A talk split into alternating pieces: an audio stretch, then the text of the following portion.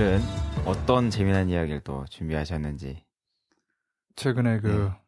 아프리카를 갔다 왔어요. 아, 네. 예. 아프리카를 갔다 음. 왔는데 뭐 오늘 그 할 얘기가 많아서 질문 답변 거리가 많은 것 같아요. 그래서 그 하나만 얘기하면 그 고속도로를 달릴 때 예. 아주 신기했어요. 이 고속도로의 끝에 음. 그 마치 그 비가 내려서 이렇게 이제 바닥에 이렇게 물이 흥건히 있는 네. 그러니까 이제 아지랭이죠. 아지랭이가 그런 착시 현상을 보이는 건데 네. 그래서 이제 고속도로의 끝부분 한 20%그 정도 부분이 이제 그렇게 보여서 다른 데는 비가 안 오고 거기만 비가 온. 음. 그러니까 다른 데는 고속도로를 달리고 거기는 물 위를 달리는 듯한. 음. 예, 그래서 약간 언덕으로 올라갈 때는 이 마치 이게 하늘로 올라가는 끝에 경계선이 없어서 음. 어, 그래서 아주 그 신기한 경험을 했어요. 그래서 그 물 있는 대로 이렇게 차를 달리면 이제 네. 가까이 가면 사라지는 마치 신기루처럼 그런 경험을 했습니다. 그래서 하여튼 그 처음으로 아프리카를 한번 신나게 달려봤어요. 아프리카에 가고 싶, 가보고 예. 싶다. 일반적으로 아프리카 하면 사막, 뭐 네. 아, 황무지 이렇게만 생각하는데 네. 어, 그 도시와 도시, 중요 도시와 중요 도시 사이는 이 고속도로가 잘 깔려 있어요. 선진국들 못지 않습니다. 예. 그 치안도 괜찮고요. 어. 자, 그 정도 하죠. 재밌어요? 차를 타고 달리는데 이제 그 소를 치는 그 소녀 목동이에요. 네. 네네.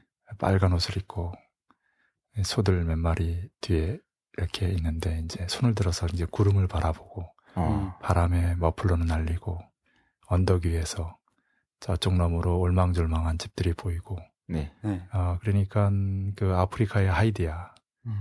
어, 근데 아주 인상적이에요 그 빨간 옷을 입고 유럽이나 이런 데서는 소녀 목동도 좀 드물고 네. 음. 빨간 옷을 입은 소녀 목동은 더 드문데 아프리카에서는 그런 색깔과 그런 모습이 네. 그 흔하더라고요. 음. 어, 아. 그래서 어, 그런 모습 그 아주 그 순박하고 순수하고 네. 어, 깨끗한 모습이 어, 인상적이. 아프리카는 순박한 곳이에요. 그러니까 유럽은 돈은 많은데 얼굴들이 다들 우울해요. 근데 아프리카는 돈은 없는데 얼굴들이 다 밝아요. 음. 음. 어, 그래서 유럽에 살면 우울증 걸려요.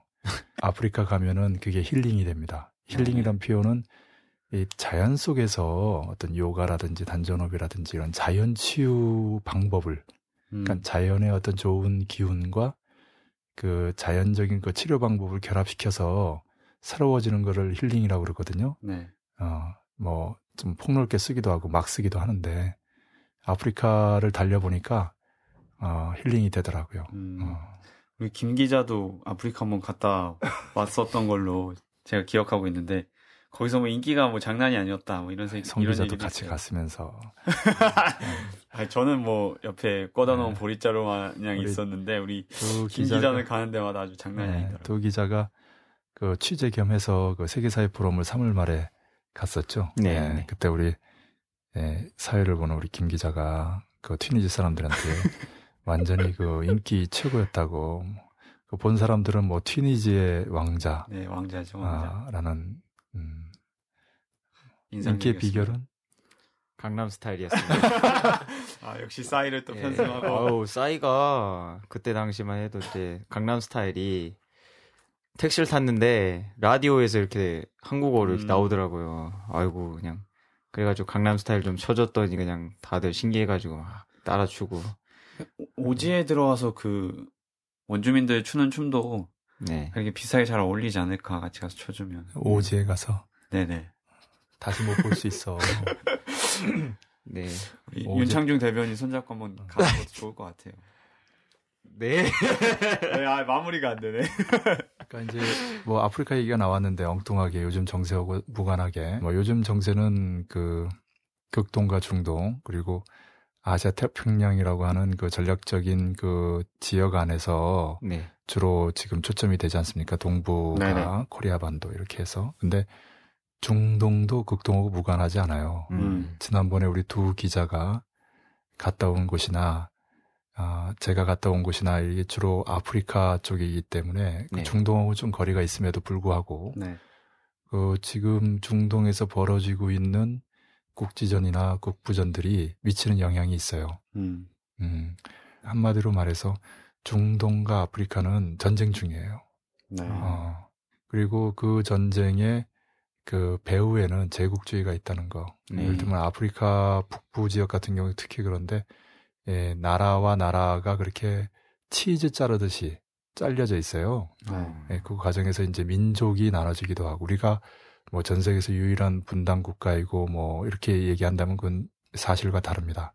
중동에서 터키 밑에 또 시리아 에, 왼쪽에 있는 섬 사이프루스도 분단된 나라고요. 음. 그리고 아프리카에는 수많은 그 분단 민족이 있어요. 음. 어, 이게 다 제국주의가 저지른 만행입니다. 네. 네. 예. 제국주의가 없는 세상, 곧 세계가 자주화된 세상이 되지 않으면 네. 음. 이런 식으로 민족 분단의 비극과 그리고 끊임없이 예, 전쟁의 고통이 예, 수반될 겁니다. 음. 그런 의미에서 지금 극동과 중동에서 벌어지고 있는 이 제국주의와의 전면 대결전, 네. 이 대결전이 가지는 의의는 참으로 크다고 할 수 있습니다. 음. 예. 오늘 준비된 질문이 많습니다. 그래도 이 질문부터 해야 될 것 같은데요. 역시 늘 하시던 대로 현 정세를 한마디로 진단해 주시죠.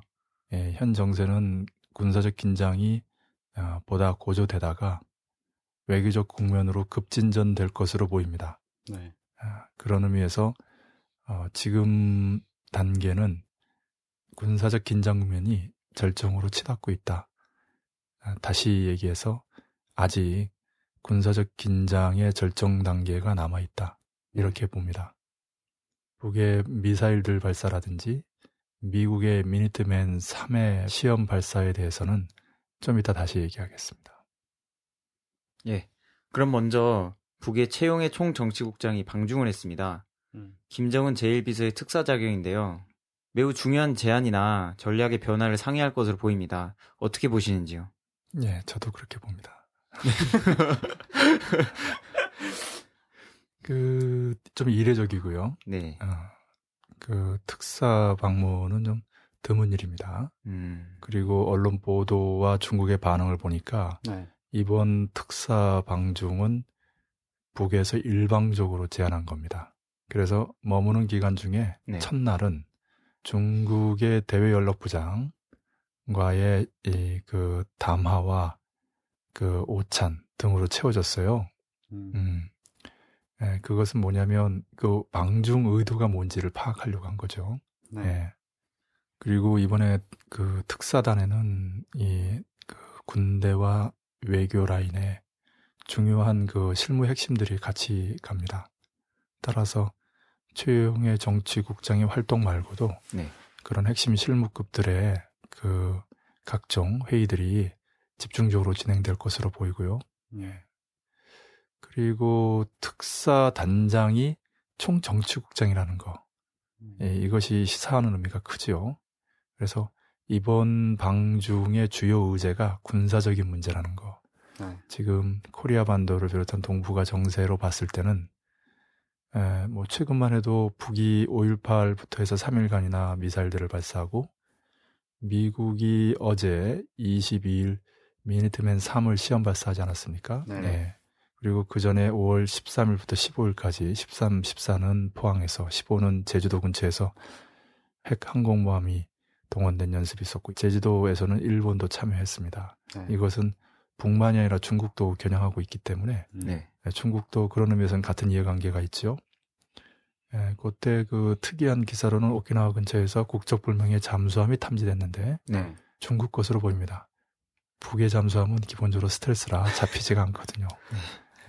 너무 쉽게 걸려서. 그렇죠. 예, 근데 중국의 잠수함이 그 니미츠 핵 항모 연습 중에 근처를 잠행했다는 것은 네. 예, 그만큼 그 중국도 이, 지금 코리아 반도를 둘러싼 북과 미국 간의 군사적 대결 상태에 대해서 매우 민감하게 음.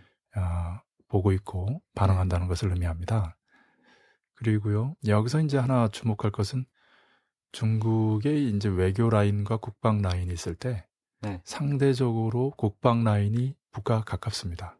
음. 아, 그것은 실제로 1930년대 네. 에, 그 이제 그때는 북한남이 없었고 조선이죠. 네. 만주에 있는 우리 조선인 반일 무장 세력들이 중국의 반일 무장 세력과 연합해서 동북 항일 연군을 꾸렸거든요. 네. 여기에는 조선과 중국의 진보주의자들의 군대와 민족주의자들의 군들이 합쳐 있었습니다. 네. 예. 그리고 조선, 코리아가 해방된 뒤에는 이제 북한함으로 나눠져 있었는데 중국은 이 공산당 군대와 국민당 군대가 치열한 접전 중이었어요. 네. 특히 만주 지역에서는 패퇴해가지고 굉장히 곤혹스러웠을 때 음. 북에서 결정적인 지원들을 해줍니다. 네. 음. 예. 뭐 예를 들면 김일성 주석이 단둥에 있는 당시 만주 지역의 군 지휘부를 방문해서 네. 여러 가지 조언을 주고 음. 또 중국에서 요청한 이를테면 북 국경을 넘어서 다시 말하면 어, 압록강 쪽으로 들어와서 두만강 쪽으로 빠져나갈 수 있도록 국경을 열어준다든지 네. 또 중국의 여러 가지 그 화약이라든지 피복이라 이런 것들을 제공해 준다든지 네. 당시 그 해방 이후에 그 여러 가지로 많이 부족하고 또 곧 전쟁이 발생할 수 있는 조건에서 그렇게 지원해 주기가 쉽지 않죠. 네. 네. 그리고 중국 공산당군이 국민당군과 싸워서 승리하는데 네. 중국에 살고 있는 조선 동포, 코리아 동포들의 역할이 컸어요. 음. 중국 공산당국에서 가장 용감하고 혁혁한 정과를 올린 그런 예, 부대원들의 조선인들이 많았어요. 음. 코리아인들이 많았어요. 그래서 그 중국 인민해방군의 예, 조선인 장군들이 있죠. 어, 유명합니다. 아, 중국에서는 조선인 하면 음. 굉장히 지혜롭고 용감한 군인 또는 네네. 그 사람들로 널리 알려져 있는데 네. 이런 역사를 통해서 북중의 군사적 관계가 각별하다는 걸 알 수 있습니다. 음. 아, 지금 중국이 사회주의에서 자본주의로 선회하고 네. 그리고 국제 자본주의 시장에 편입됐기 때문에 미국 눈치를 안 볼 수가 없죠. 그래서 외교적으로 볼 때는 그 북과 미국 사이로 왔다 갔다 하죠. 네. 네. 네 그렇지만 군사적으로는 전혀 다르다. 음. 아까 얘기한 니미츠 핵항공모함의 연습 때 중국의 잠수함이 특파된다든지 하는 것들이 그 단적인 징후입니다. 더구나 중국은 양안 문제라고 그래서 중국 대륙과 그 다음에 대만이 통일하는 문제 이 음. 수건이 음. 남아 있거든요. 중국이 대만과 통일하는 데서 그 가장 큰 장애가 바로 대만을 뒤에서 조종하고 있는 미국입니다. 음. 어, 그리고 미국의 그 핵 항공모함 강습단의 그 아시아 태평양 지역에서의 연습은 북만이 아니라 중국을 겨냥한 게 많습니다. 음. 아, 그렇기 때문에 북과 중국, 중국과 북의 군사적인 관계는 매우 돈독하고 음. 어, 전략적으로 양국이 서로 중시하고 있다. 그런 의미에서 이번에 최영의 조선인민군 총정치국장의 방중은 각별한 의미가 있다고 볼 수 있어요. 네. 하나만 더 얘기하면은 이 6월 7일에서 8일 중미 정상회담이 예정돼 있습니다. 네. 그래서 그 부분도 중시하는 거죠. 또 있습니다. 6월 말 남중 정상회담이 있어요. 네. 네. 박근혜 대통령이 음. 방중을 하죠. 음. 그래서 이런 회담에서 중국이 어떻게 발언하고 어떤 역할을 하냐가 매우 중요하거든요. 네. 그 부분과 관련돼서도 이번 특사 방문 과정에서 음. 중요한 회의가 있을 거라고 봅니다. 네. 네, 관련해 갖고 잠깐 오버랩이라고 해야 되나요? 비슷하게 느껴지는 것들이 네. 2000년도에 조명록 총 정치국장이 미국에 갔었는데 그때도 비슷하게 군복을 입고 가서 뭐 제안도 제안이겠지만 뭔가 더 위풍당당한 모습 약간 속된 음. 말로 좀 혼내려 가지 않았나도 느껴지더라고요. 음. 군복 입고 가는 것 자체가 좀 상징이 있지 않나. 이제 재미난 발상이죠. 어, 그러니까 이제 중국이 그 북과 미 사이에서 왔다 갔다 하고 네. 여러 가지 그 어, 안 좋은 모습들을 좀 보이니까 예, 이제 북에서 좀 경고하는 의미도 있고 그렇죠. 그런 네. 의미로 보게 되면 예. 그러니까 이제 북이 중국을 혼냈다 이런 얘기를 하니까 재미난 얘기가 생각이 나는데 전 세계 이른바 선진국에서 중국과 일본을 결코 얕잡아 보지 않습니다. 음. 일본이 선진국이죠. 그래서 어, 표현도 달라요. 어, 중국은 어, 고개를 숙이죠. 독일과 프랑스 같은 경우는 경쟁적으로 네네. 중국의 환심을 살려고 음. 예. 경제적으로도 중요하고 예, 외교적으로도 매우 중요하고 아, 그런데 오직 코리아 민족만 음. 일본하고 중국을 아주 그 우습게 보죠. 어, 그거는 뭐 다른 게 아니고 비록 우리가 작은 나라에 분단된 상태지만 네. 네. 에, 반면는 이상의 유구한 역사를 가지고 있고 음.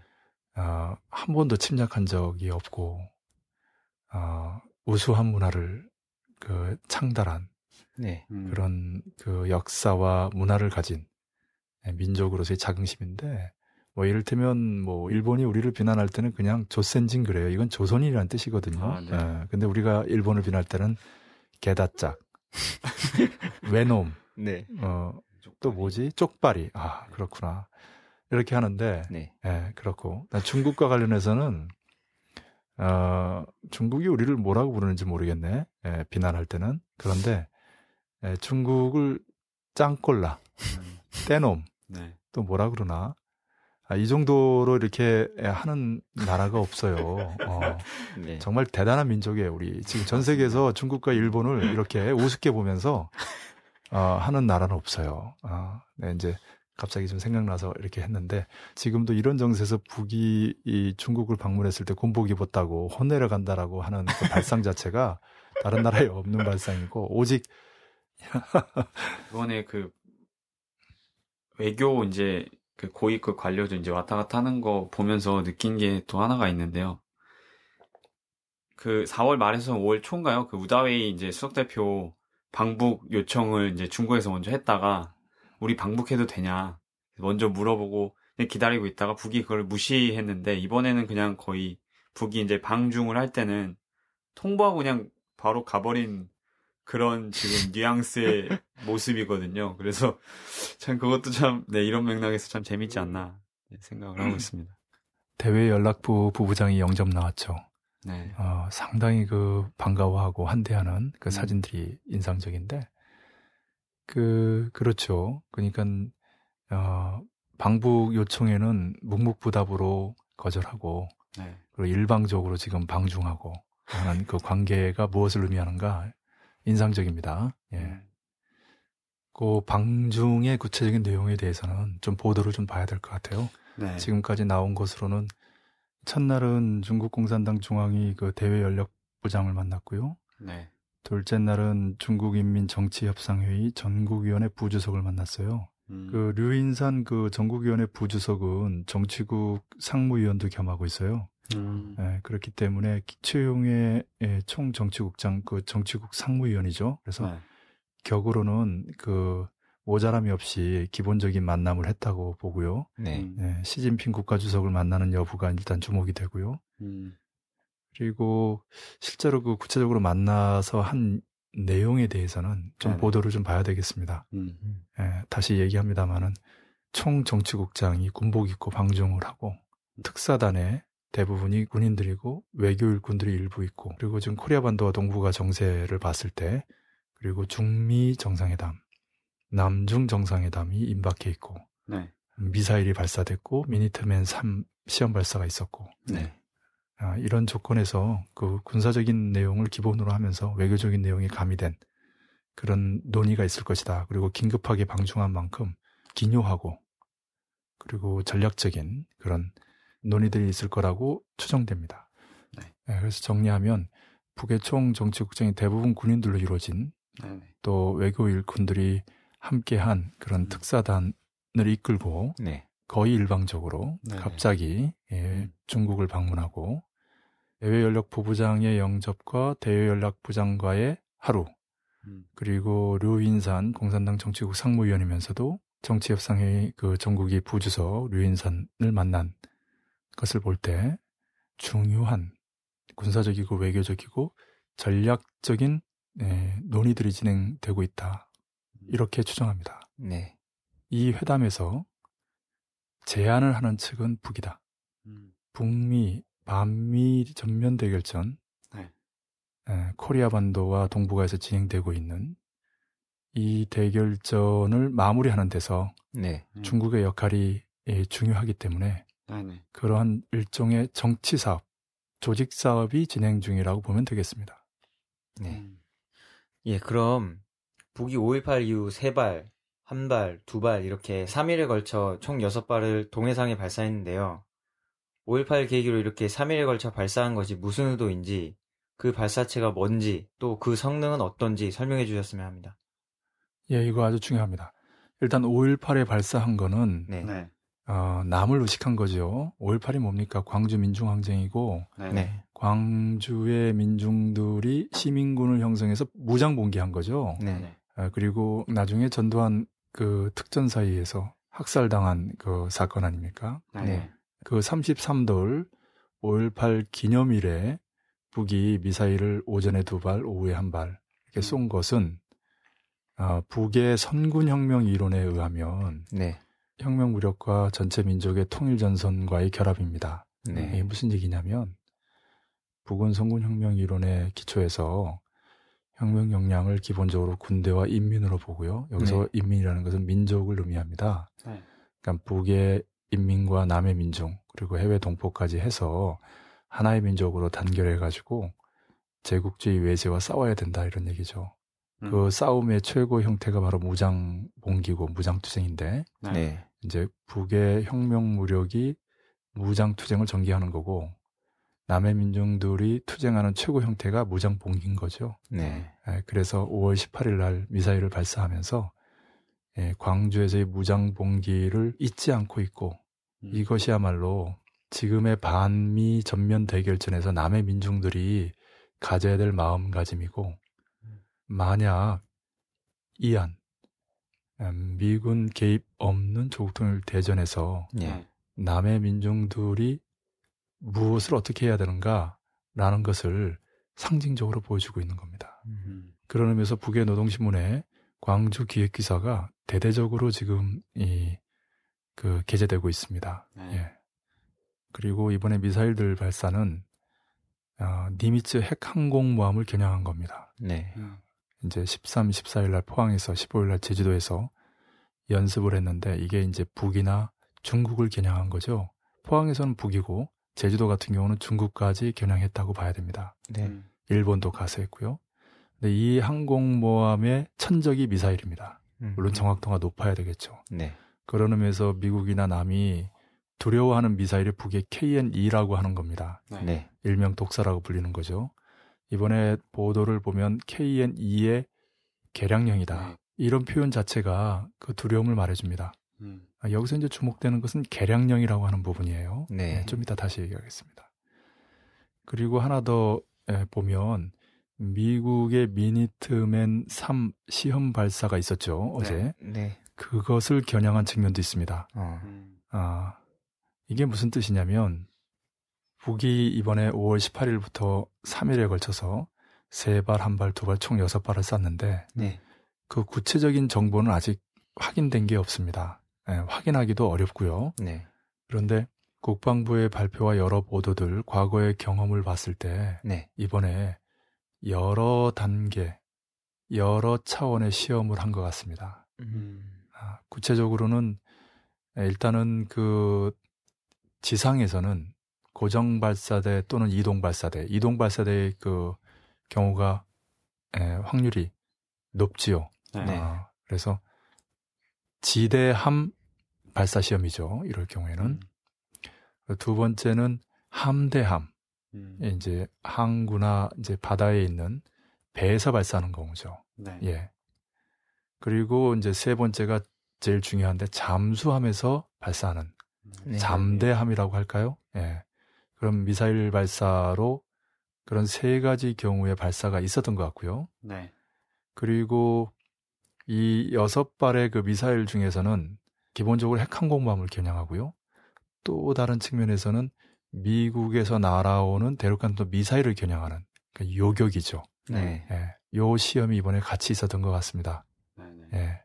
그리고 하나 특이할 점은 뭐냐면 장사포라는 지금 보도들이 많이 나오고 있는데 그것은 단순한 장사포가 아니고 원자포일 가능성이 높습니다. 음. 이건 21일자 노동신문에 보도된 소형화, 경량화, 다종화, 정밀화된 핵탄을 비롯한 모든 수단들을 갖고 있다. 네. 라고 할때 다종화된 그 핵탄들 속에는 원자포를 이용한 핵탄도 있습니다.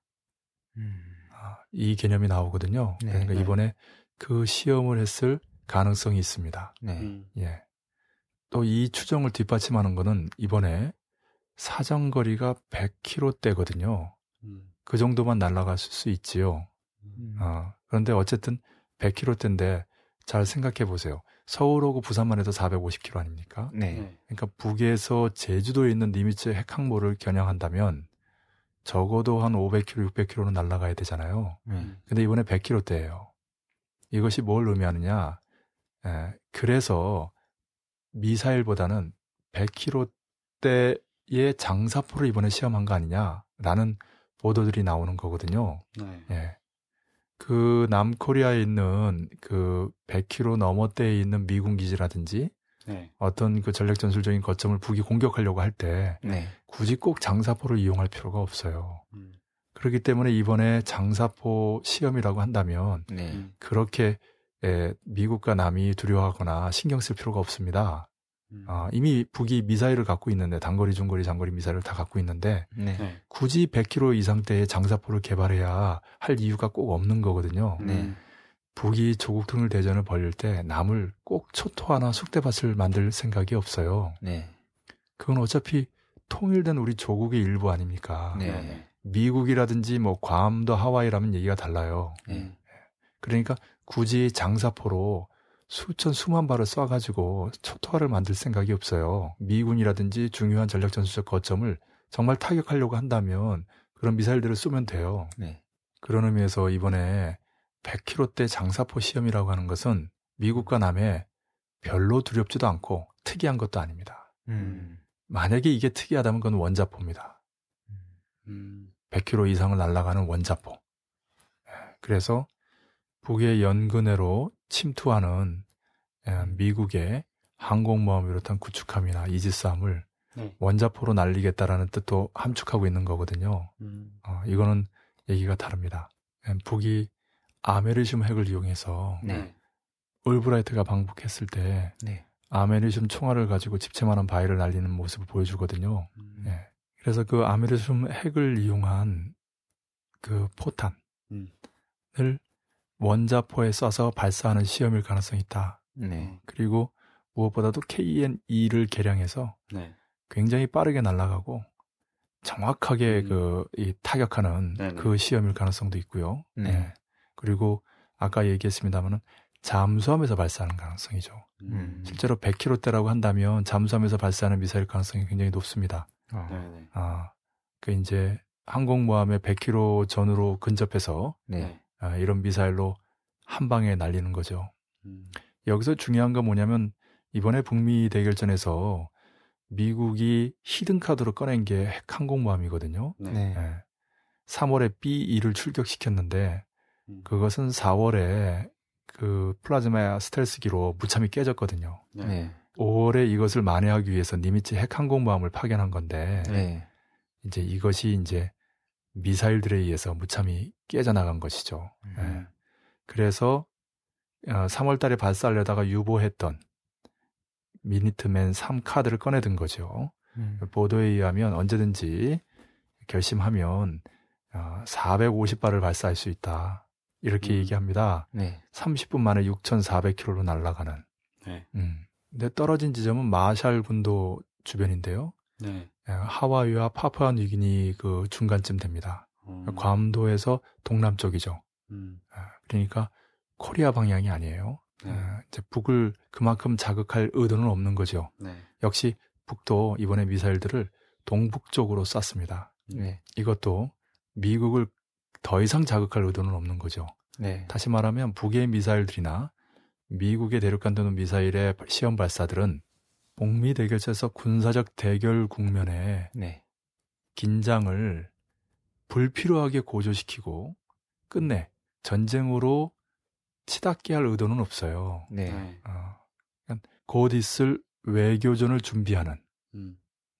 군사적 기싸움이라는 거죠. 네. 에, 그러나 미국의 스텔스 B2에 대해서 어, 플라즈마 스텔스기로 미국의 니미츠 핵 항모에 대해서 미사일들 발사로 북이 대응한 것으로 봤을 때 네. 미국의 미니트맨 3 발사에 대해서 어떤 식으로든 대응하지 않겠는가 예 그렇게 봅니다. 방금 말씀하셨는데요. 그 미국이 발사한 미니트맨 3에 대해서 좀 더 말씀해 주셨으면 좋겠습니다. 정 실장 뭐 사실 이거 정, 정 실장 전공 분야인데. 음. 솔직히 딱히 그 미니트맨 3에 대해서 네.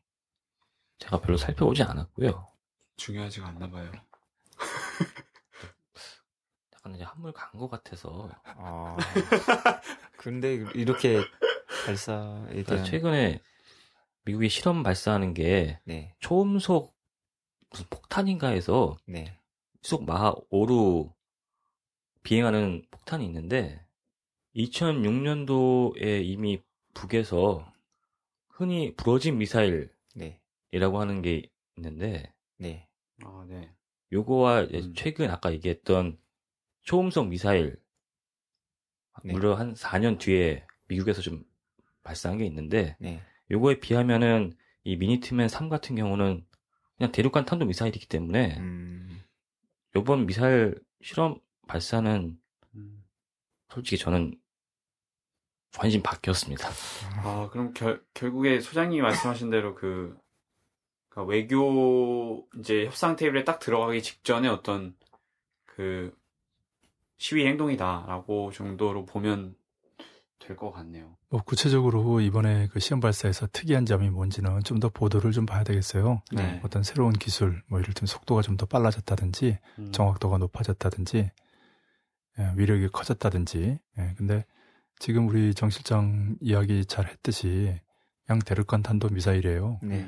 북이 엊그저께 그 발표한 그 어, 소형화, 경량화, 다종화, 정밀화 그 보도에서 그 대륙간 단도 미사일 그러면서 6,400km 이상 이렇게 표현돼 있거든요. 네. 네. 그러니까 딱 6,400km 날아간 거야.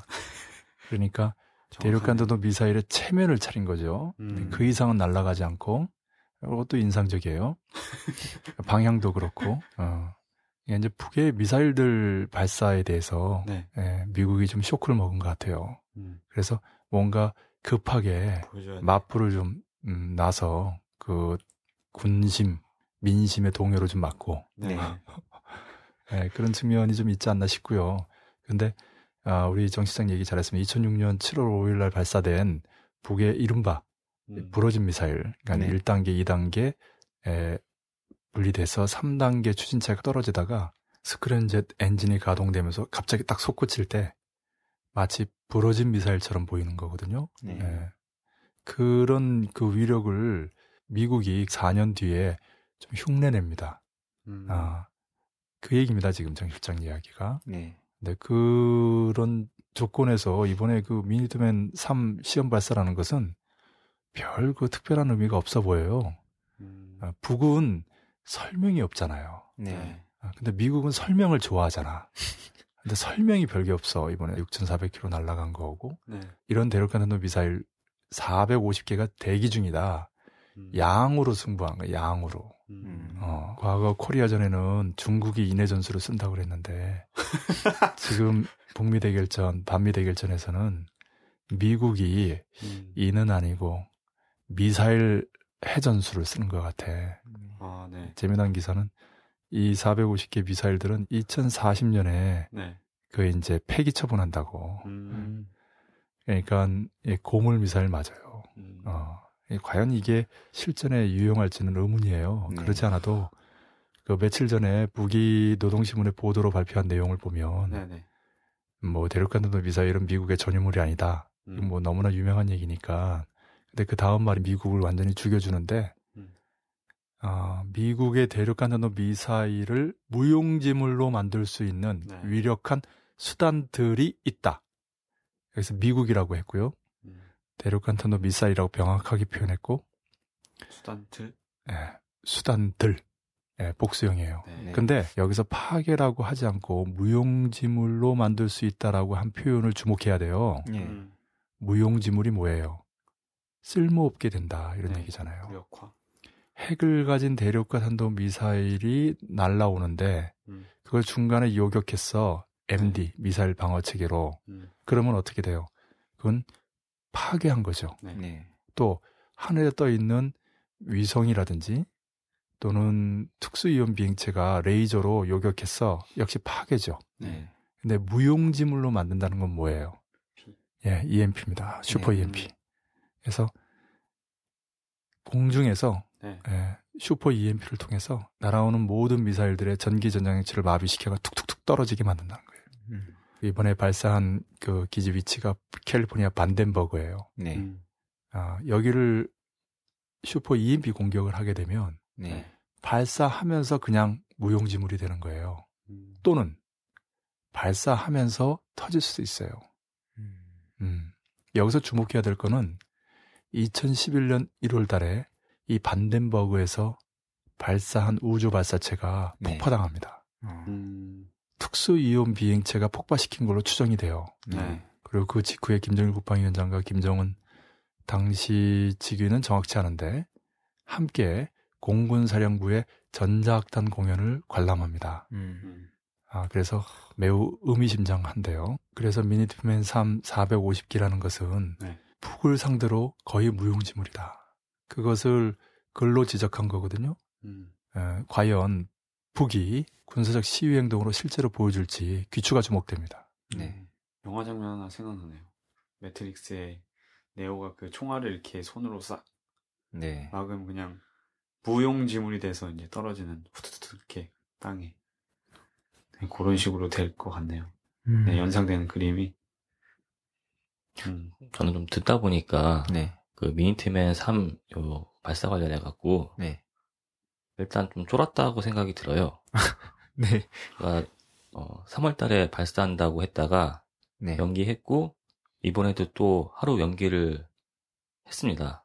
이게 재밌는 게 뭐냐면은 미국이 이번에 5월 18일부터 발사한 것에 대해서 네. 정말 몰랐을까? 라고 했을 때는 저는 아니라고 보고 있고요. 네. 그 이유는 일단 북에서 18일부터 21일까지 네. 국제기구의 항해 금지 구역을 이미 알렸기 때문에 음, 맞아요. 이거를 모를 리가 없다. 네. 음. 북이 일정 정도 뭔가를 보여줬기 때문에 미국에서는 발사하겠다고 했다가 쫄아서 네. 음. 쏠까 말까 하다가 객기로 쏘지 않았나. 어. 네. 그리고 쐈는데 발별이 없으니까 우리 이만큼 양이 있다. 아. 오바마 대통령이 생물학적으로도 간이 굉장히 크다는 얘기도 있습니다. 음. 간이 이제 배 밖에 나왔다는 얘기인데 그렇게 되면 어. 그게 이제 그런 거죠. 그 플라즈마 스텔스기 그 다음에 이번에 미사일들 이렇게 보면 네.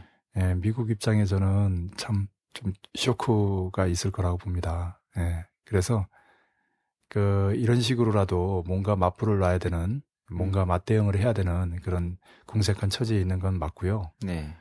그리고 3월 달에 쏘지 않은 이유는 아, 미국도 지금의 그 군사적인 대결 상태가 너무 격화돼서 실제 전쟁이 터지고 그래서 이란 즉 북미 전면 핵전이 벌어지는 것을 원치 않기 때문에 그래요. 네. 음.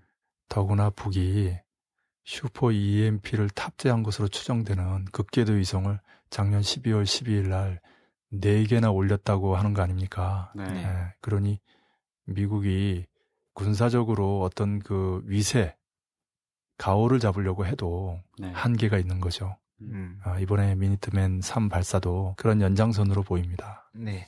방금 말한 EMP 관련해서 흥미로운 기사가 있는데요.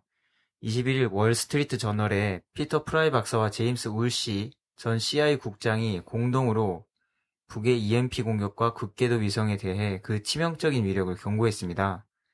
이건 소장님께서 강조하신 슈퍼 EMP 위성 탄두를 지적한 것인가요? 예, 네, 그렇게 봐야 됩니다. 네, 저도 그 기사를 보면서 좀 놀랐는데, 네. 어, 왜냐하면 뭐 피터 프라이 박사는 알고 있죠.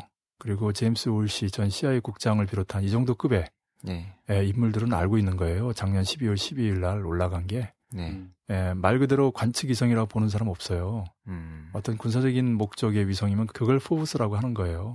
음. 예, FOBS라는 말은 어, 위성 탄두란 얘기입니다. 네. 인공위성이 핵탄을 탑재해서 어느 순간 목표 지점 위에서 툭 떨어지는 건데 네.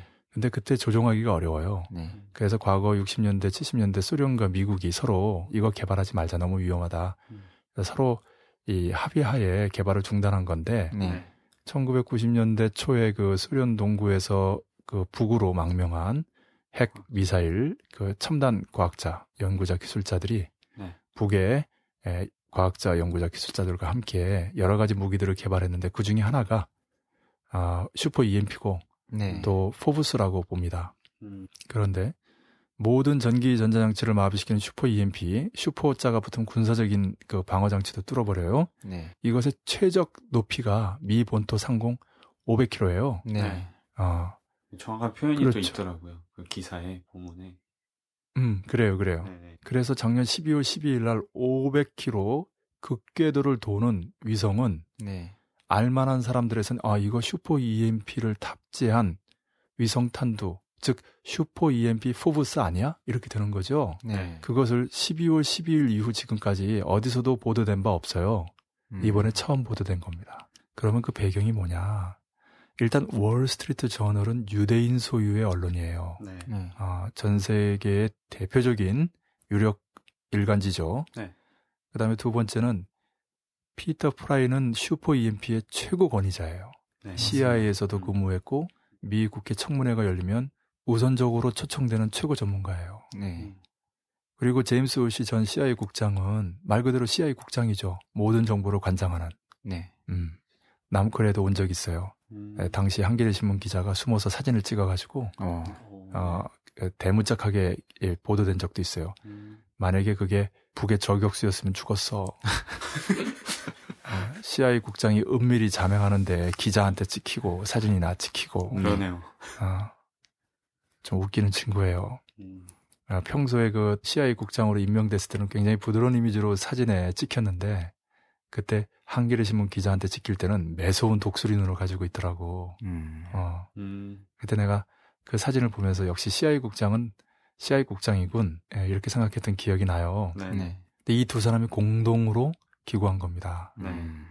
그러면 이제 그 배경이 이제 그 궁금하지요. 네. 예, 제가 보기에는 오바마 정부가 뜨직뜨직 하고 있는 거예요. 오바마가 좋아하는 말이 뭐예요? 전략적 인내. 원래 좀 참을성 있는 친구거든요. 네. 어. 음. 전략적 인내가 무슨 말이 말이 전략적 인내지. 그냥 별 수단이 없으니까 참고 보는 거야. 그러면 상대가 가만히 있나? 상대는 핵 무장력을 음. 계속 발전시키겠죠. 네. 아, 북의 표현으로 하면 자의적인 핵 억제력을 계속 발전시킨다 이거 아니에요? 네. 아예 이번에는 뭐예요? 병진 노선, 경제와 핵무력 건설을 병진시키겠다 이렇게 하고 있지 않습니까? 네. 네. 그러니까 사실 전략적 인내라는 거는 시간이 가면 갈수록 북의 군사력은 강해지고 네. 미국의 군사력은 상대적으로 약해지는 한심한 노선이에요, 사실은. 네네. 네. 근데 문제는 뭐냐면 북이 시간표를 정해놨다는 거예요. 음. 7월 27일. 네. 그러니까 이제 비공개 경로에서 북이 원하는 대로 유대 자본이나 제국주의 핵심이 미국을 그렇게 만들어야 되거든요. 네. 근데 오바마가 아까 얘기했듯이 간이 배 밖에 나와가지고 이 일정대로 안 하는 거야. 음. B2 뭐 니미츠 여기까지 좋아. 네. 네 미니트맨 3 이런 거 발사하면서 전략적 인내니 뭐니 하면서 시간이나 끌고 있으면 이거 북의 입장에서는 어 이거 뭐지? 우리는 반드시 7월 27일까지 해야 돼. 네. 그렇게 되면 어떻게 되는 거예요? 압박을 하겠죠. 압박도 하지만 네. 이 안으로 가는 거예요. 이 안으로. 음. 아. 어, 그렇지. 그러니까 사만으로 해서 국미평화조약 체결 북남 남북 연방제 합의라는 네. 사만으로 가는 게 아니라 네. 이안으로 가는 거예요. 음. 미군 개입 없는 정확히 는 미군 개입 못하는 네, 조국 통일 대전. 네. 그것은 남코리아에 있는 모든 외국 자본, 매판 자본, 수구 세력이 한순간에 망하는 거예요. 네. 근데 사만의 경우는 시간이 있는 거야. 1년이든 2년이든 3만이든 연착륙 할 수 있는 시간이 있는 거예요. 네. 이안이 될 경우에는 삼면이 우리가 바다예요. 공중과 해상을 봉쇄하면 한 명도 못 나가. 네. 어, 사실은 니미츠 핵 항공모함이라고 할 땐그 음. 유사시 급변 사태, 미국과 일본 남에서는 북의 정권이 무너지는 것을 유사시 급변 사태라고 얘기하는데 네. 실제로는 네. 그 반대로 쓰여져요. 음. 이안을 급변 사태라고 하는 거예요. 네. 어, 그러면 어떻게 해야 돼? 남코리아에 있는 외국인들 피신해야 되잖아요. 네. 한꺼번에 많이 피신하는데 최고로 좋은 게 항공모함이야. 음. 어, 그래서 남코리아에 항공모함이 들어와서 연습할 때는 피난 연습도 합니다. 어. 어. 그래서 또 그것을 또 겨냥해가지고 이를테면 부산에서 일본으로 피난하는 그런 배들이나 이런 부분들을 그, 그 바다에서 잠수함으로 그 격침시키는 네. 그런 연습을 해요, 또 북은. 네, 네. 어. 그러니까 공중과 해상이 봉쇄되면 꼼짝 네. 못 하는 거예요. 그래서 유대 자본이 보기에는 이미 판이 정리됐는데. 뭣도 모르는 오바마가, 네. 응? 그 철없이 고집이나 부리고 그런 형국인 것 같아요. 백악관에 있는 애들이 다 유대 자본의 말을 듣는 건 아니에요. 네. 말을 듣는 애도 있고 안 듣는 애도 있고 듣는 애도 유능한 애가 있고 무능한 애가 있고 네. 그 와중에 또 소통상 오해라는 것도 있잖아. 네. 그렇죠. 어, 네. 이런 큰 일을 예술적으로 그것도 짧은 시간 안에 진행하려면 네. 이게 잘 돼야 되는데 음. 네. 딸딸한 애들이 있어가지고 잘 안 되면 어떻게 해야 돼? 확인을 또 하고 어, 알려줘요. 아 그게 그래서 지금 이 월스트리트 저널에 쓴 이 기고가 바로 그 압박이에요. 음. 어. 좀 보라고. 그렇지. 거기서 뭐라고 하냐면, 아니, 노골적으로 썼어요. 아니, 하여튼, 치명적이다. 이번 글에서는 그 재미난 표현이 두 가지가 있어. 하나는, 그래서 거기를 선제 타격해야 된다. 선제 정밀 타격. 아, 외과 수술 타격이란 표현이에요. 서지컬. 네. 결정적인 게 뭐냐면, 북극 쪽으로 날라오는 미사일은 그 미국이 사전에 탐지하고 중간에 요격하든지 이런 네네. 네. 시스템은 있는데 이게 이제 구소련이죠. 구소련을 상대로 그런 방어 체계를 개발했기 때문에 그래요. 네. 근데 남극 쪽에서 오는 거는 대비가 안 돼 있다. 미국의 48개 주가 괴멸될 수 있다라는 표현이 있어요. 음. 네. 북이 극궤도 위성을 이용해 대륙간도 미사일을 발사하면 이렇게 텍스트적으로는 이해되지만 네. 네. 북이 위성에 실려 있는 슈퍼 EMP탄을 터트리면 이렇게 컨텍스트적으로 이해도 됩니다. 네. 아, 다시 말하면 이 표현을 우리식으로 달리 해석하면 네. 북이 지상 500km를 도는 슈퍼 EMP탄을 터트리는 순간 음. 미 본토 48개 주는 괴멸된다는 얘기예요. 알래스카와 하와이 빼고는 네. 그거를 월스트리트 저널에 전 CIA 국장하고 공동으로 기고한 거 아닙니까? 네. 예, 오죽 급하고 말 안 들으면 이렇게 했겠어요. 네. 네. 정확한 표현을 쓰더라고요. 최적의 고도 위에 올려놨다. 어. 그 효과에 대해서 사실은 그 피터 프라이 박사가 TV에서 얘기한 게 있는데, 네. 그게 이제 1962년 7월 9일에 미 해군이 태평양 근처에서 핵시험을 네. 합니다. 근데 이게 갑자기 핵시험을 한 후에 거기서 1500km 떨어져 있는 하와이가 다 정전 상태가 되는 음. 네, 요게 요 얘기를 또 TV에 나와서 직접 했었거든요. 네. 그러니까 요거는 EMP 그러니까 그 핵폭발에서 나온 전자기파에 따른 효과다. 이게 EMP다. 음. 단편적인 예를 한번 어, 찝은 이, 적이 있습니다. 네. 이번에 기고한 내용에서도 그 EMP 탄의 그 원리에 대해서도 설명하고 그래요. 네. 네. 이거는 진짜 노골적인 압박이에요.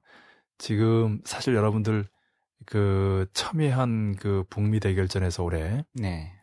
12월 10일 발사된 위성과 관련해서 네. 슈퍼 EMP나 위성 탄두나 이런 얘기들은 보도들은 거의 없었죠. 음. 우리 정실장 기억 있나요? 네. 없었죠. 네, 제 기억에도 없어요. 네. 네. 그런데 5월 21일자로 처음으로 등장한 거예요. 네. 그것도 미국에서 슈퍼 EMP 최고 권위자라고 하는 피터 프라이 박사가 네. 제임스 울시 전 CIA 국장하고 공동 기고로 월스트리트 저널에 그러고 보니까 월스트리트 뉴욕에 예, 그 금융가의 가장 큰 공포가 네. 슈퍼 EMP예요. 네, 예, 슈퍼자 붙이지 않아도 되겠다. 그냥 EMP 공격이. 그것도 음. 지상 500km 뭐 위성 탄두는 뭐 말할 것도 없고 네. 네. 그냥 그 LA 앞바다에서 2010년 11월 8일 날그 네. 미사일에 실어서 슈퍼 EMP 날려도 돼요. 네, 맞습니다. 예, 또 대서양에서 발사하든지. 음. 예, 그러니까 미국을 공격할 수 있는 수단은 참 무궁무진한 거예요. 월스트리트가 한순간에 마비되는 거 이거 아무것도 아닌 거예요. 음. 예. 그러나 월스트리트가 마비되면 전 세계 금융망이 마비되고 네. 그렇게 되면 모든 신용거래가 끊겨요. 네. 구체적으로 은행 예금을 인출할 수 없죠. ATM 머신도 작동이 안 돼요. 네. 무슨 뭐 당자, 뭐 어음 이런 것도 다 안 되고 그다음에 은행 간의 신용 거래 있죠. 선진국들은 금융 실명제를 하면서 은행을 통해서 모든 계산을 해요. 음. 네, 그게 다 마비되는 거예요. 아. 어, 그러니까 다시 말하면 화폐, 수표, 카드 이게 다 무용지물이 되는 거죠. 음. 그러니까 물건을 살 수가 없어. 대형마트 털고 슈퍼마켓 털고 누가 많이 가지고 있으면 그 집 털고 네. 총 가지고 있는 나라는 총 싸움하고 미국이 바로 그런 나라 아닙니까? 예. 암흑 정도가 아니고 아비규환이야. 이건 생지옥이야. 네. 그 북 마음먹기 달려 있는 거야. 음. 그런데 오바마가 대통령을 두 번째 하니까 간이 배 밖에 나와서 네. 어? 여러분들 그 거위간 봤어요? 제가 여러 번 봤어요. 제가 잘 가는 그 로컬 푸드 거위간을 생산하는. 네. 어. 근데 거위를 이제 풀어서 키워요. 네. 어. 그리고 마지막에는 가둬놓고 옥수수를 많이 줘요. 네. 근데 이제 거위가 맛을 모르니까 거의 입을 열고 옥수수를 좀 강제로 주입해요. 깔때기 같은 걸로. 음. 겉으로 보면 좀 잔인해 보이는데 네. 그동안 잘 먹고 편안하게 그 풀밭에서 어, 이렇게 편안하게 지내다 말년에 이제 잠깐 네. 고생하는 건데. 예, 그래가지고 하면 거위간이 커져요. 음. 해부를 해보면, 네. 어이, 그 안에 그 내부의 절반 정도가 거의 간이야. 어. 진짜 이게 거의 간이 부은 거야. 네. 그러니까 이렇게 집중적으로 그 옥수수를 이렇게 예, 많이 먹이면 네. 간이 이렇게 커지는 거예요. 네. 그동안 오바마가 옥수수를 많이 먹었나 봐. 음. 어. 재임에 성공하고 이제 마지막 임기거든요. 이제 여, 연임이 더 이상 안 돼. 네. 네. 그러니까 전 세계 패권 국가에 음. 수장이라는 그, 이, 그 자리에 오래 있다 보니까 지금 간이 그 내부의 한 절반 정도 차지하고 있는 것 같아. 향의 자리를 딱 유지하고 딱 마지막에 물러나고 싶은 그런. 그 기고에 나온 외과 수술은 네네. 그 오바마한테 필요하지 않을까. 음. 아, 그런 생각이 들어요. 왜냐하면 오바마가 고집을 부리면 고집을 부릴수록 북이 더 강력하게 대응을 하고. 네. 아, 그래도 오바마가 또 고집을 부리면 그냥 이 안으로 넘어가는 거야. 거기에 또 오바마가 또 그래? 그럼 해보자라고 하면 이란으로 가는 거야. 음. 이거 잘해야 돼. 뭐. 오바마가 체니의 사촌이라는 얘기도 있어요. 부시의 11촌이고. 그 충분히 조사해서 그런 이야기가 나왔을 테니까. 그래서 싸이가 노래를 발표한 거예요. 젠틀맨. 네. Mother father gentleman. 네. 오바마가 네. 유념해야 될 노래예요. Mother father gentleman. 음, 오바마가 mother father gentleman이 되면 네. 오바마도 죽고 미국도 죽고 네. 유대자본도 죽고 네. 다 죽어. 오바마 대통령한테 그 밀가루 좀 보내드려요. 그럼 해야지 우리 사회자도 예. 이번에는 부추하고 계란도 같이 보내줘. 예, 백포도주를 또. 백포도주. 어우 센스 있어. 음. 최근에 북이 미사일 발사 못지않은 글미사일들을 쏘고 있습니다. 이미 설명하신 대로 18일에는 미국의 대륙간 탄도미사일을 무용지물로 만들 수 있는 위력한 수단들을 언급하더니 이제 21일에는 아예 북의 소형화, 경량화, 다종화, 정밀화된 핵탄을 포함해 모든 것을 다 가지고 있다고 했습니다. 이게 사실이라면 정말 놀라운 일이 아닌가요? 놀라운 일이죠. 우리 예. 정 실장 어떻게 생각해요? 놀랍죠? 네. 아, 놀랐습니다. 네.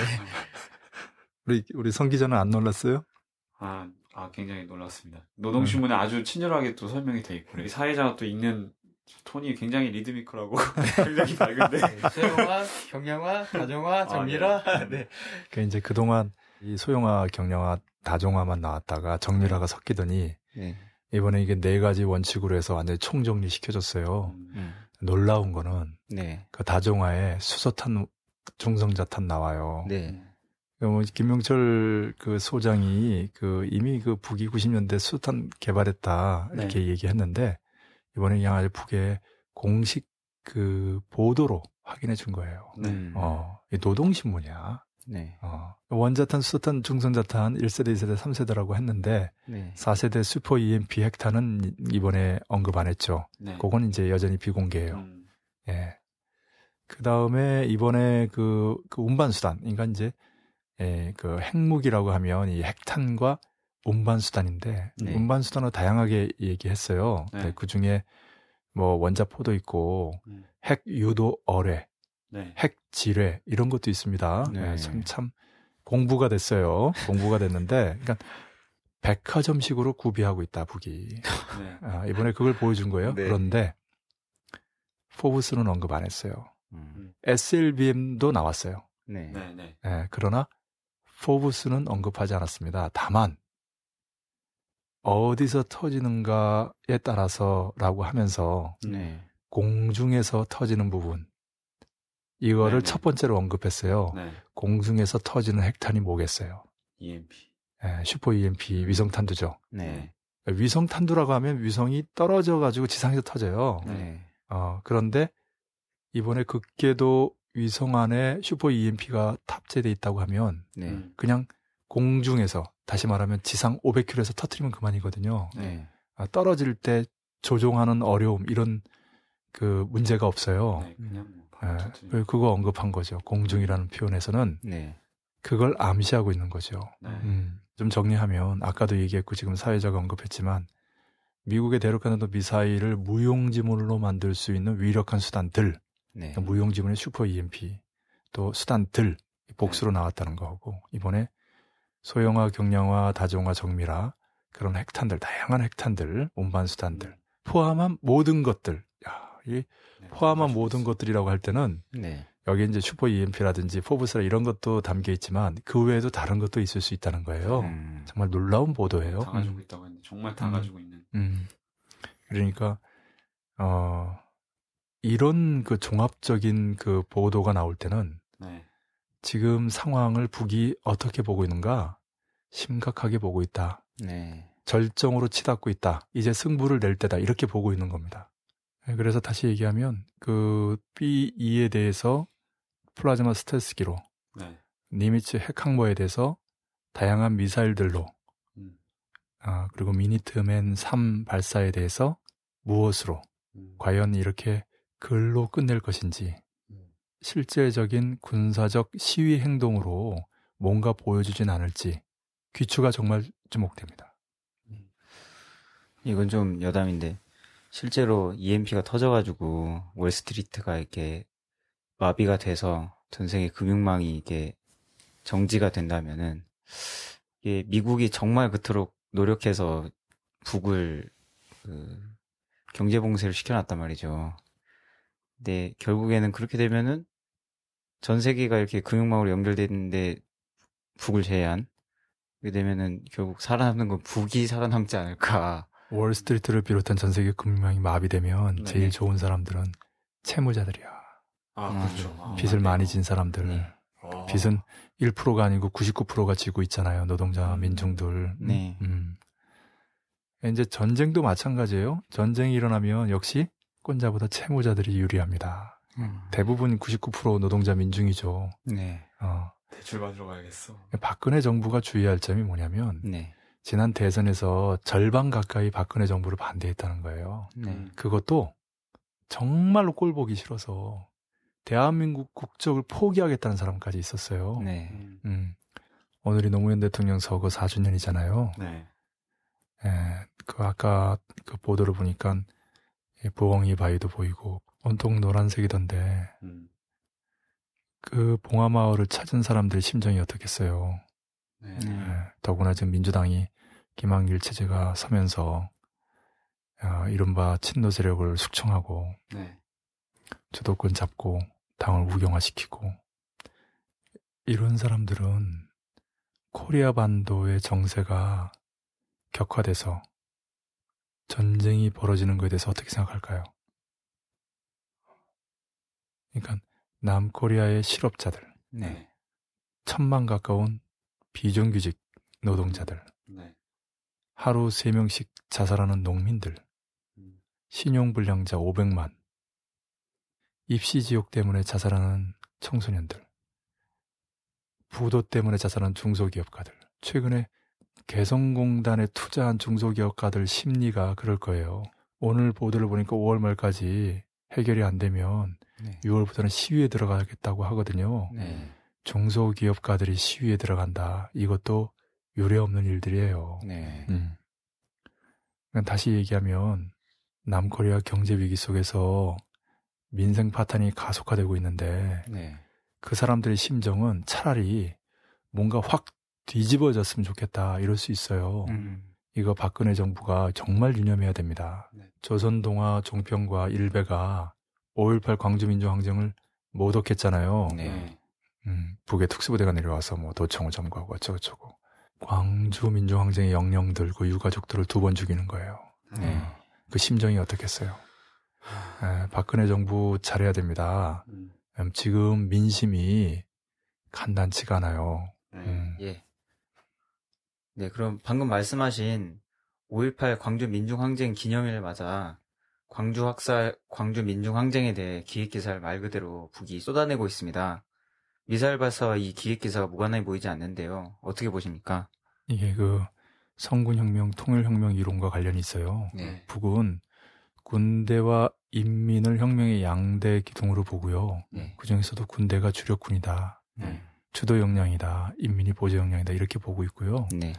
그리고 코리아 반도에서 북과 남 해외는 민족 해방의 같은 이와 요구를 갖고 있다. 다시 네. 말하면 반미자주와 조국 통일에 같은 이와 요구를 갖고 있다고 보면서 네.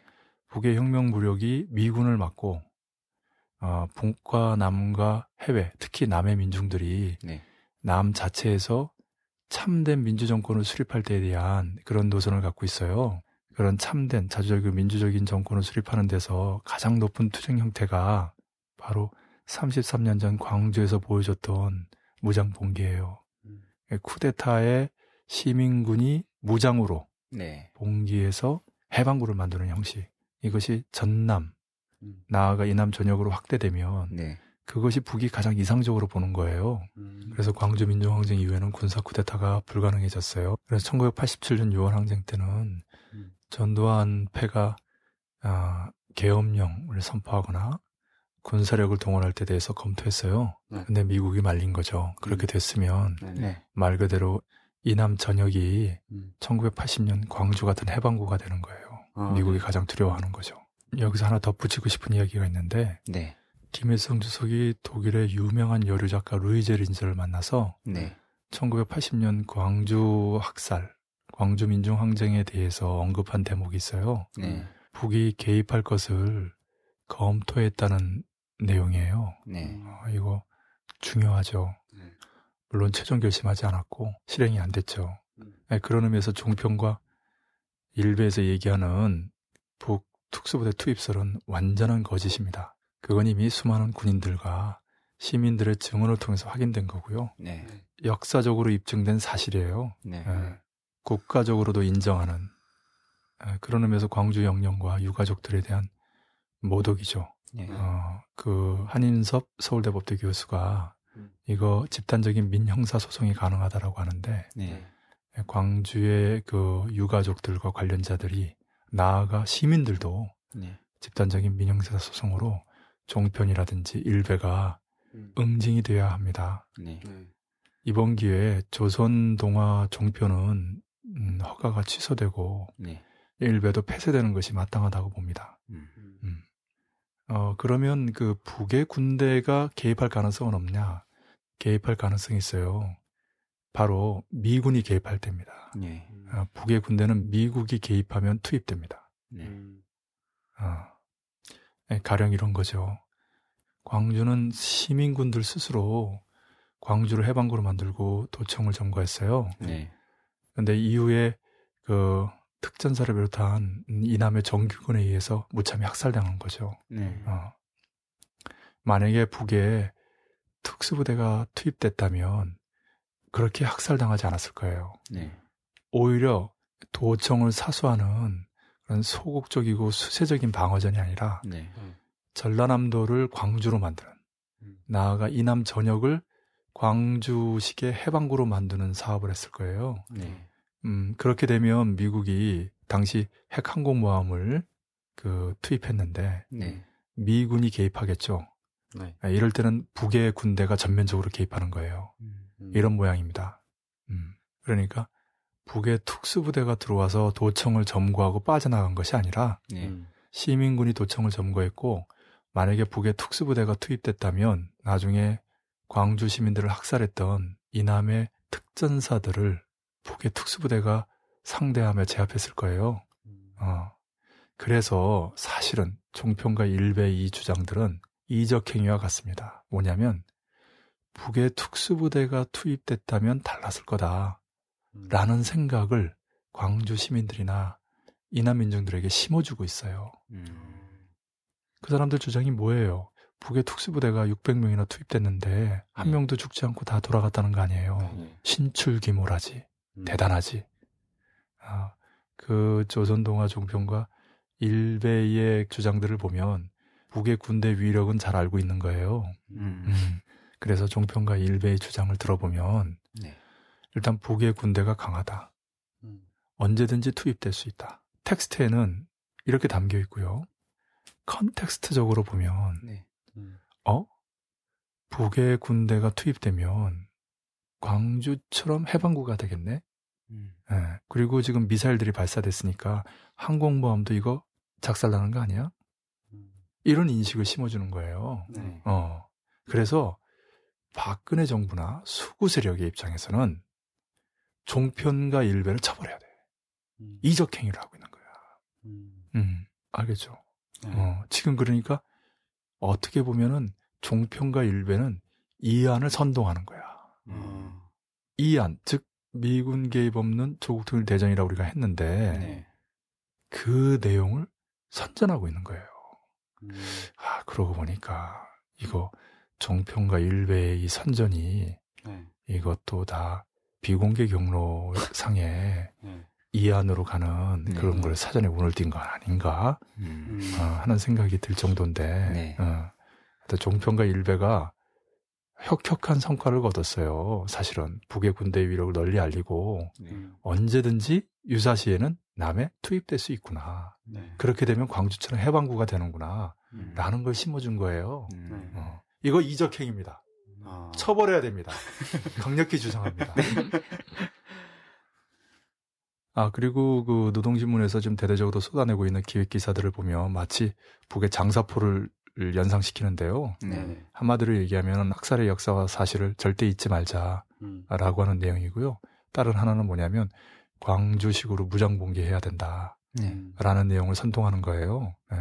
물론 방금 얘기했지만 종편이나 일베의 네, 선전 선동에 비하면 세 발을 핀 것 같아요. 음. 네, 거기 그 일베에는 뭐 이런 관련 기사가 1만 건이 넘게 올라간다면서요. 네. 그리고 종편에 예, 그 어쨌든 방송이잖아. 그 위력이 있어요. 네. 지난 대선이나 총선이 종편과 조중동이 결합해서 적지 않은 위력을 발휘한 거 아닙니까? 박근혜 대통령이 근소한 차이로 겨우 이긴 거 아닙니까? 네. 예, 종편 없었으면 과연 이겼을까 싶어요. 네. 음.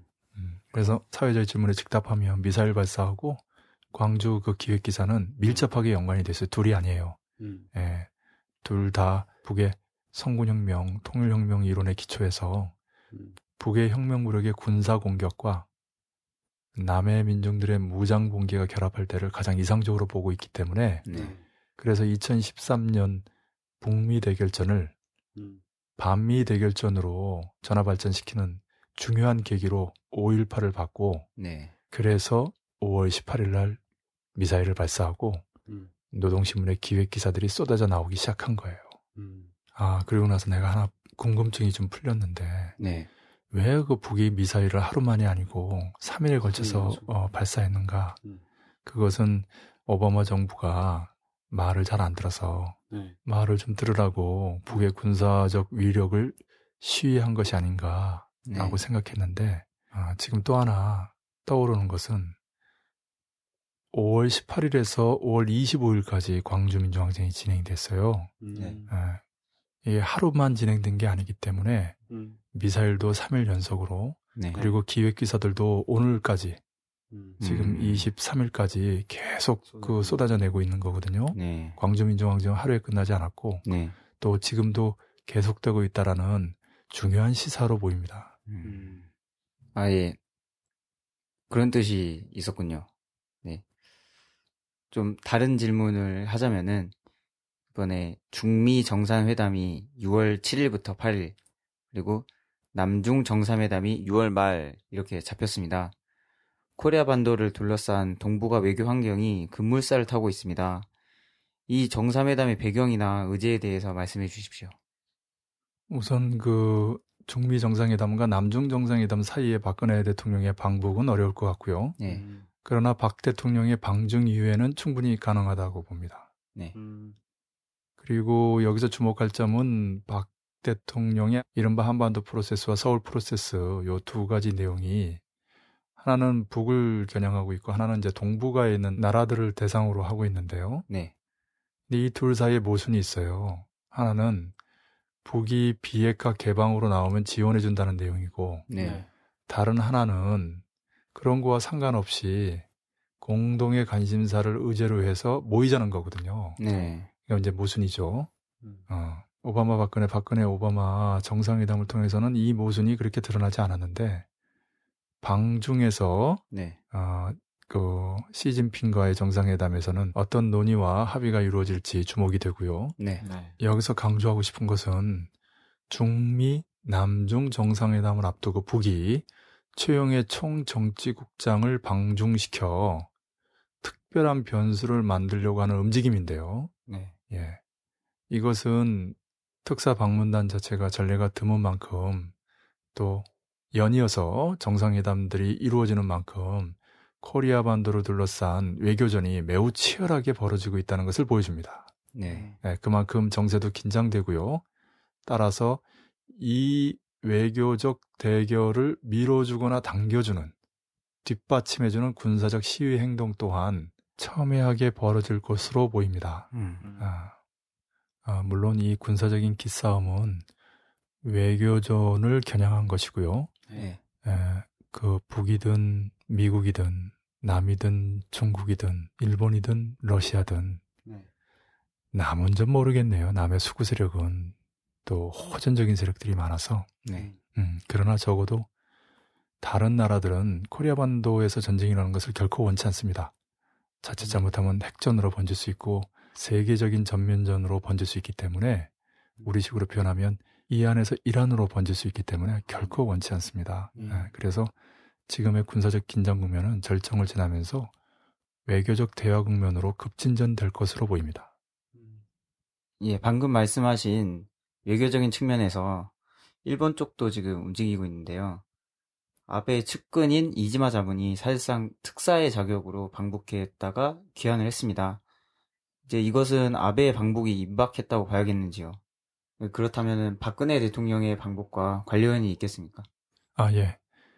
그, 이지마의 그 방북은 아베 방북의 신호탄입니다. 음. 아, 실제로 이지마 참여 그 자문은 네. 아, 아베 총리의 자문이고요. 네. 2002년과 2004년 고이즈미 총리를 수행해서 방북했던 인물이고요. 네.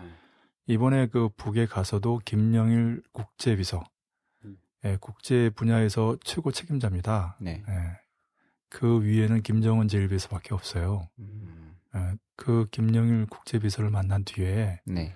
파격적으로 그 다음날 김영남 상임위원장을 만났어요. 네. 이 잘 알다시피 김영남 상임위원장은 외교 출신입니다. 음. 예. 아 그리고 북의 넘버 투지요. 음, 네. 그래서 이지마 자문이 만날 수 있는 레벨이 아닌데 네. 아, 이번에 만남이 이루어진 거예요. 음. 그리고 김영란 상임위원장이 아, 수고 많았다고 치하를 했어요. 어. 아, 이게 뭐냐면 이지마가 가지고 간 그 선물 보따리의 내용이 네. 북을 만족시켰다는 겁니다. 음. 어.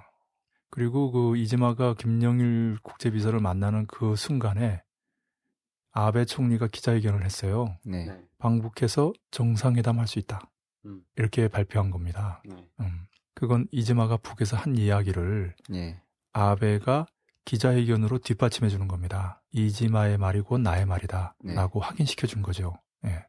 여기서 그 주목할 점은 네. 그리고 재미난 이야기는 아베가 핵과 미사일 문제 해결은 노력하겠다. 네. 음. 그리고 납치 문제는 반드시 해결해야 된다. 이렇게 얘기했어요. 네. 어, 당연한 얘기예요. 핵 미사일 문제는 일본이 해결할 수 있는 문제가 아니에요. 네. 그러나 일본인 납치 문제는 총리가 반드시 해결해야 될 문제죠. 네. 네.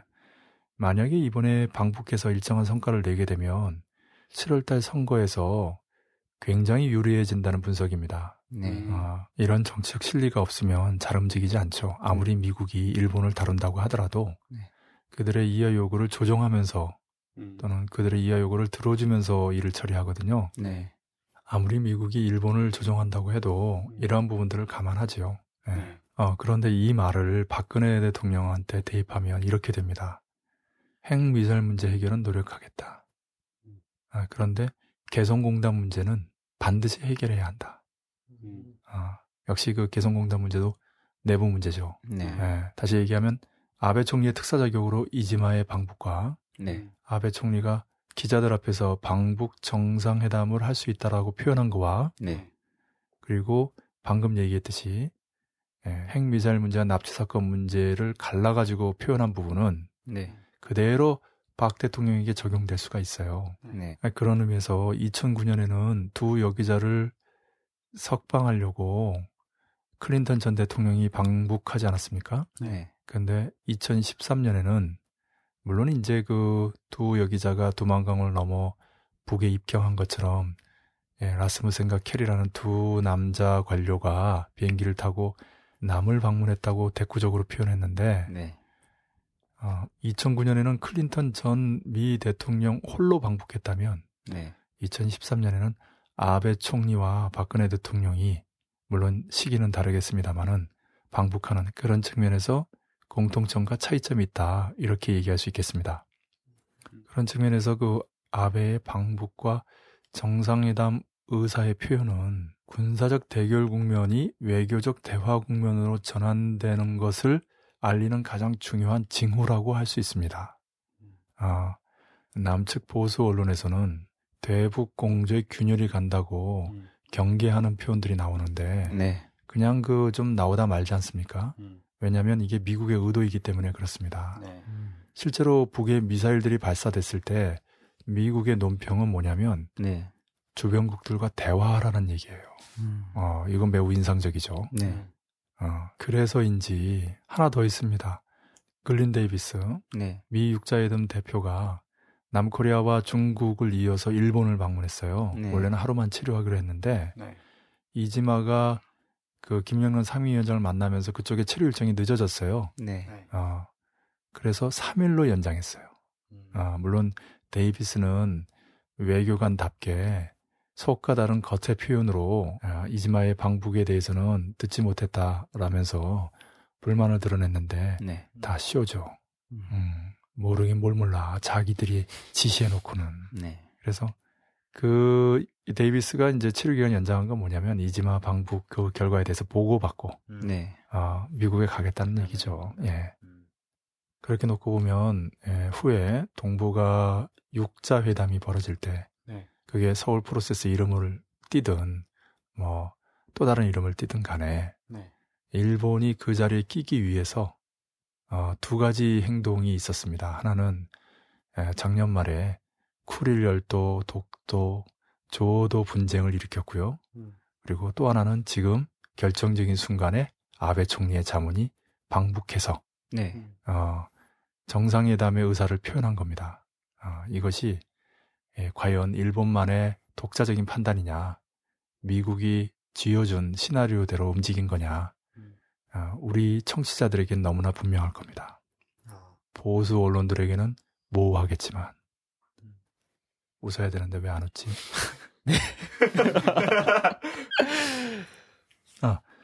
예, 예, 결론적으로 아베는 6월달 안에 방북할 가능성이 그래서 높습니다. 음. 음, 7월에 선거가 있기 때문에 그리고 전반적인 일정을 추진하는 데서 에, 아베의 방북 시점은 6월이 적기라고 봅니다. 네. 물론 에, 상황에 따라서는 뭐 가령 군사적 긴장이 예상 밖으로 첨예하게 돌출적으로 진행한다든지 한다면 어려울 수도 있겠지만 네. 에, 순리적으로 본다면 흐름적으로 본다면 6월에 방북해야 합니다. 음.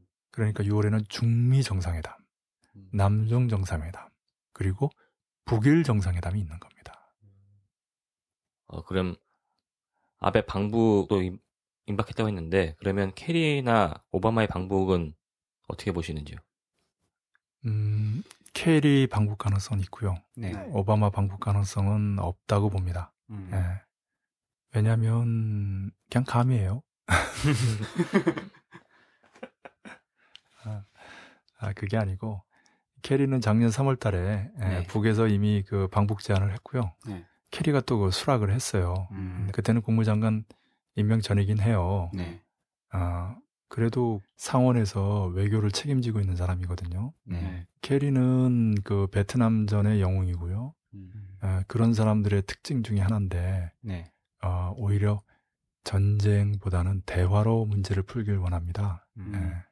네. 이번에 오바마 박근혜 정상회담 당시에 배석하지 않았죠. 원칙적으로는 배석해야죠. 네. 어, 러시아 갔었는데 뭐 시리아 문제를 풀기 위해서라고 했지만 그런 측면 외에도 분명히 코리아 반도 동북아와 관련된 음. 에, 논의가 있었으리라 봅니다. 네. 이런 걸 종합해 보면 그 사만과 사안의 절충 다시 얘기하면 사안의 형태를 띠면서 심지어 오한의 형태를 띌 수도 있어요. 어. 9.19 공동성명과 14선언으로의 회기 이게 사안 아닙니까? 네. 그리고 한반도 프로세스와 서울 프로세스 이게 오한 아닙니까? 네. 음, 이제 9.19 공동성명에 이제 대꾸를 맞추면 서울 프로세스와 한반도 프로세스 이렇게 되죠. 네. 그러니까 사안 심지어 오한의 표현을 쓰면서 실질적으로는 사만의 내용이 관철되는 그런 네. 예술적인 절충 음. 상대가 있는 협상이기 때문에 네. 어느 한쪽의 얘기를 그냥 예, 결론으로 하기는 어려워요. 네. 그러면 그건 외교나 협상이 필요 없죠. 그냥 항복이에요. 네. 어, 메가더가 배 위에서 일본의 항복을 받아내듯이. 음. 예. 실제 전쟁이 일어난다면 그렇게 되겠죠. 네. 그러나 전쟁이 일어나지 않고 다시 말하면 북이 싸우지 않고 이기려면 상대를 어느 정도 인정해주면서 절충이 불가피하죠. 네. 음. 그런 최종적인 형식이 실질적으로는 북미 양자 평화협정이지만 네. 중국이나 남이 결합해서 3자 또는 4자의 종전선언 또는 평화선언 표현이 어떻든 간에 네. 그러한 내용의 선언이 또는 결과가 베이징에서 이루어질 수 있어요. 네. 1973년 북베트남과 미국은 파리에서 협약을 맺었는데 네. 2013년 북과 미국 간의 평화협정의 내용은 중국이나 남을 들러리로 세워서 네. 3자 또는 4자의 종전선이나 평화선으로 진행될 수 있어요. 네. 네, 그럴 때 사인을 외무장관들이 할 겁니다. 음. 그때 캐리가 나타나는 거죠. 음. 그리고 이러한 합의를 이끌어내는 데서 사전 정지 작업으로 방북할 수 있어요. 네. 예. 실제로 미국의 국무장관은 2000년 말에 방북한 경험이 있습니다. 올브라이트죠. 네. 어, 오바마가 그동안 발언한 거나 행동한 것, 또 전략적 인내나 최근에 보인 모습들을 봤을 때는 방북은 어려울 것 같아요. 네. 네. 그리고 역사적인 회담이 되고 선언이 되겠지만 아, 북의 최고 리더가 베이징까지 사인하려고 나오진 않을 것 같아요. 네. 음. 예. 그럼 다시 한번 오늘 쭉 말씀해주신 정세 진단의 내용을 정리 부탁드리겠습니다. 예, 그 많은 내용을 얘기했기 때문에 음. 정리가 필요할 것 같습니다. 네. 간단히 요약하면 북미 간에 서로 절제하면서 군사적인 공세가 진행 중이다. 네. 음. 군사적인 긴장을 조절 중이다라고 볼 수 있습니다. 네. 에, 예, 그렇게 해서 군사적 긴장이 어느 정도 유지되고 네. 또 다소 고조되다가 절정을 지나면서 외교적 대결로 급전환할 것이다. 네. 이렇게 예상이 됩니다. 어, 지난 시간에도 얘기했듯이 1993년에서 94년도 그랬고 1998년에서 2000년, 음. 2006년과 2007년, 특히 2008년과 2009년 다 마찬가지였어요. 네, 네. 군사적 긴장이 고조되다가 외교적 대화로 급전환되는 이 패턴이 네. 계속 반복되고 있는데 네. 2012년과 2013년도 예외가 아니다. 음. 아 그리고 이러한 외교적 대화 국면은 그것이 일본이든 남이든 어디에서든 간에 미국 측으로부터 시작됐다는 특징이 있고요. 네. 마지막으로는 비공개 경로와 공개 경로의 두 차원으로 진행된다는 겁니다. 음. 예. 그것이 이제 어느 순간에 합치되면서 예, 군사적 공세가 멈추고 외교적 대화로 전환되는 거죠. 음. 예, 늘 마지막에 하는 중요한 질문인데요. 그럼 우리 진보 평화 세력은 무엇을 어떻게 해야 하는지요? 예, 그럼 늘 하는 그런 답변을 하겠습니다. 예, 한마디로 얘기하면 이안의 가능성을 보면서 3안에 대비해야 한다고 할 수 있는데요. 네. 이안이라는 것은 이제 미군 개입 없는 미군 개입 못하는 조국 통일 대전의 가능성을 보면서 네. 3안 북미 평화협정 체결과 북남 또는 남북 연방제 합의에 대비해야 된다. 네. 그것만으로도 상전벽해 뽕나무 밭이 바다로 변하는 정도의 큰 변화입니다. 네. 네. 이러한 그 합의를 추동하기 위해서 구체적으로 예, 반미 반전 운동과 반정부 운동을 벌려야 하고 네. 또이 두 운동을 결합하는 것이 필요합니다. 음. 그런 의미에서 주체적인 측면에서 전쟁 반대 평화 실현 국민행동이라는 연대체가 중요하고요. 네. 내용적인 측면에서 북미 평화협정 체결과 개성공단 해결, 남북관계 개선을 위한 박근혜 대통령의 방북을 추동하는 것이 네. 매우 중요합니다. 음. 또 최근에 있었던 5.18 광주민주항쟁 기념일을 계기로 5.18 정신을 잘 계승하는 것이 중요합니다. 네. 그리고 민주노총 지도부가 하루빨리 세워지고 노동운동이 긴급한 현안 해결만이 아니라 반미 반전, 반정부 운동에서도 주도적 역할을 하는 것이 무엇보다 중요하다고 하겠습니다. 예, 오늘 말씀 잘 들었고요. 저는 특히 오늘 말씀 중에 종편과 일베의 이적행위에 대해서 이렇게 명확하게 짚어주신 데 대해서 명확하게 고맙습니다. 인상적이진 않았어. 인상도 깊었죠, 당연히. 마음에 안 들려. 네. 고맙기는. 네. 그 내 일 이 할게. 예. 아니 다들 수고했어요. 예. 예. 고생하셨습니다. 네, 수고하셨습니다. 수고하셨습니다.